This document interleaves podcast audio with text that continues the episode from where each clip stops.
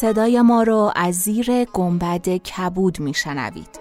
گنبد کبود جایی است برای گم شدن میان کلمه هایی به قدمت حافظه جهان.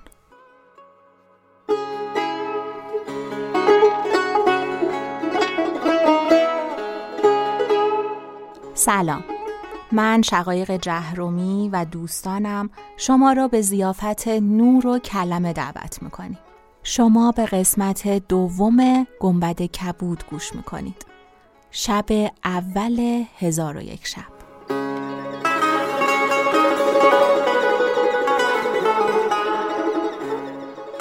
اسپانسر این قسمت از گنبد کبود نواره نوار کتابخانه بزرگ از شنیدنی های لذت بخش برای لحظه های زندگی شماست.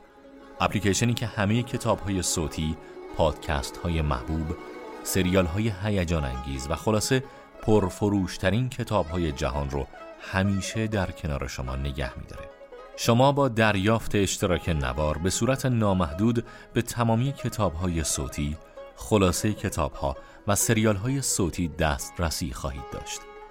اپلیکیشن نوار رو می‌تونید از وبسایت نوار دریافت کنید. لینک دریافت رو در توضیحات پادکست گذاشتیم. همچنین با کد AD می‌تونید 50 درصد تخفیف برای خرید اشتراک یک ساله نوار رو داشته باشید. کافیه کد رو در بخش ثبت کد تخفیف در اپلیکیشن وارد کنید.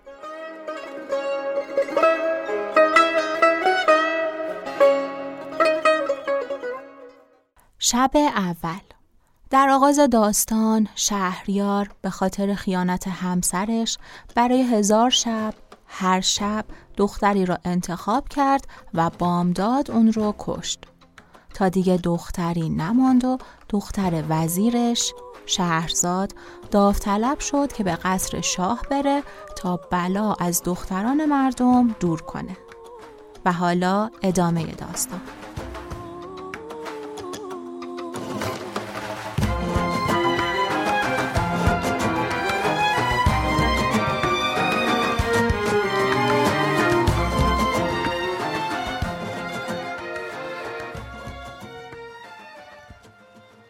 شهرزاد در شب نخستین گفت ای ملک جوانبخت شنیدم بازرگانی سرد و گرم جهان دیده و تلخ و شیرین روزگار چشیده سفر به شهرهای دور و دریاهای پرشور می کرد. وقتی او را سفری پیش آمد از خانه بیرون شد و همی رفت تا از گرمی هوا مانده گشته به سایه درختی پناه برد که لختی براساید. چون براسود قرصه نانی و چند دانه خرما از خورجینی که با خود داشت به در آورده بخورد و تخم خرما بیانداخت در حال افریتی با تیغ برکشیده نمودار شد و گفت چون تخم خرما بیانداختی بر سینه فرزند من آمد و همان لحظه بیجان شد. اکنون تو را به قصاص او بایدم کشت. بازرگان گفت ای جوان مرد افریتان من مالی بیشمر و چند پسر دارم. اکنون که قصد کشتن من داری مهلت ده که به خانه بازگردم و مال به فرزندان بخش کرده وسیعت های خود بگذارم و پس از سالی نزد تو آیم. افرید خواهش او را پذیرفت. بازرگان به خانه بازگشت. مال به فرزندان بخش کرده ماجرای خیش را چنان که با افریت رفته بود با فرزندان و پیوندان بیان کرد. چون سال به پایان آمد به همان بیابان بازگشت و در پای درخت نشسته بر حال خود همی گریست که پیری پیدا شد و غزالی در زنجیر داشت به بازرگان سلام داده پرسید که کیستی و تنها در مقام افریتان از بهر چیستی؟ بازرگان ماجرا باز گفت. پیر را عجب آمد و بر او افسوس خورد و گفت از این خطر نخواهی رستن. پس در پهلوی بازرگان بنشست و گفت از اینجا برنخیزم تا ببینم که انجام کار تو چون خواهد شد. بازرگان به خیشتن مشغول بود و همی گریست که پیری دیگر با دو سگ سیاه در رسید و سلام داده پرسید که در این مقام چرا نشسته اید و به مکان افریتان از بهر چه دل بسته اید ایشان ماجرا باز گفتند. هنوز پیر دیگر ننشسته بود که پیر استر سواری در رسید سلام کرده سبب بودن در آن مقام باز پرسید ایشان ماجرا بیان نمودند ناگاه گردی برخاست و از میان گرد همان افرید با تیغ کشیده پدیدار شد. دست بازرگان بگرفت تا او را بکشد. بازرگان بگریست و آن هر سه پیر نیز بر حال او گریان شدند. پیر نخستین که غزال در زنجیر داشت برخاست و بر دست افرید بوسه داده گفت ای امیر افریتان مرا با این غزال طرف حکایتی است آن را بازگویم اگر تو را خوش آید از سه یک خون او درگذر. بازگوی.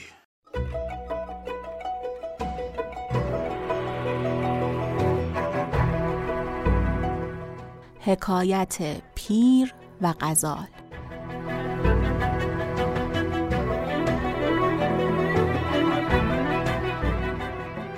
ای امیر افریتان این غزال مرا دخترم و سی سال با من همدم بود.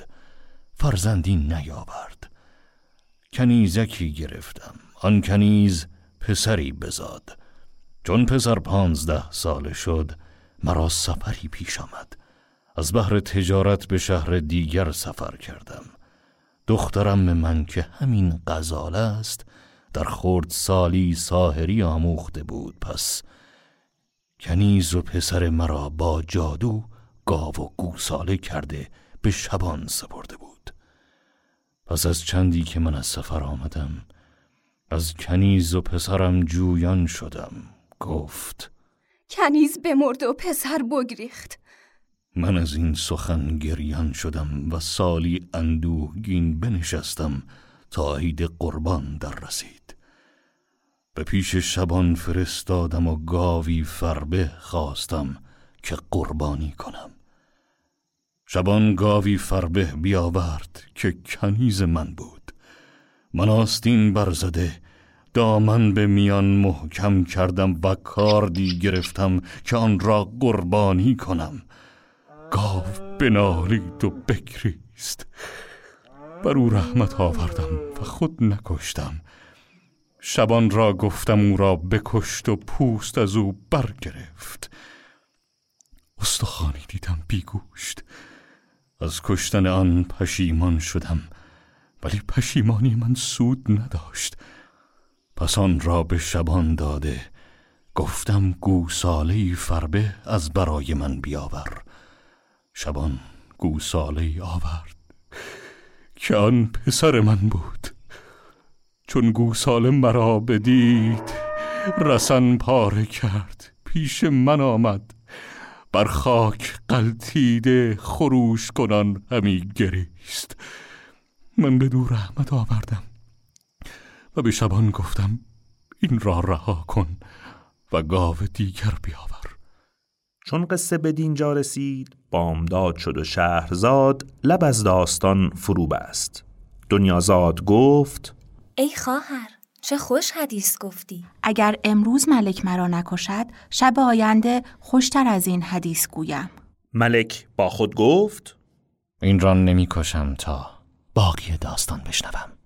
چون روز شد ملک به دیوان برنشست. آن روز تا پسین به کار مملکت مشغول بود.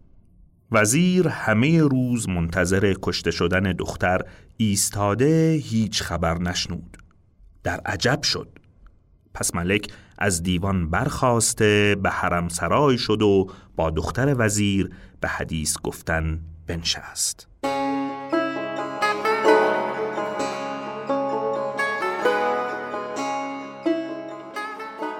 چیزی که شنیدید شب اول هزار و یک شب بود. از پادکست گنبد کبود. نقش آفرینانی که این قسمت هم صدای ما بودند. علی آردم، شقایق جهرومی، مانی سنگلجی، امین قاضی، پژمان نوروزی، عرفانه خوشنژاد و یاسمن افشان صداها در سام استودیو با مدیریت امین قاضی و کارگردانی شقایق جهرومی ضبط شدند. کار تدوین و صداگذاری و انتخاب موسیقی با مانی سنگلجی بود. تصویرسازی های گنبد کبود، لوگو، کاور، پست های اینستاگرام حاصل هنر الهه چمیانیه و مشاور و استراتژیست برند هم یاسمن کریمپوره. شما خروجی اثر رو در چند دقیقه میشنوید. ولی ما بیش از 6 ماه برای به ثمر رسیدنش وقت و انرژی گذاشتیم. بیشک به حمایت شما برای ادامه این راه نیاز داریم. مقصودمون هم تنها حمایت مالی نیست. subscribe کردنمون، همراهی با ما، معرفی گنبد کبود به دوستان و اینکه در شبکه های اجتماعی مثل اینستاگرام، یوتیوب و هر جا که هستیم کنارمون باشید و کمک کنید صدامون به همه ایران به تمام فارسی زبانها برسه. از شما ممنونیم و از نوار که پشتیبان نوروزی گنبد کبوده. با کد تخفیف AD می‌تونید اشتراک یک ساله با 50 درصد تخفیف تهیه کنید و یک کتابخونه عظیم رو در دل گوشی موبایل جای بدید و همه جا همراه داشته باشید. برای حمایت مالی از ما می‌تونید از لینک هامی باش که در توضیحات پادکست قرار داده شده استفاده کنید.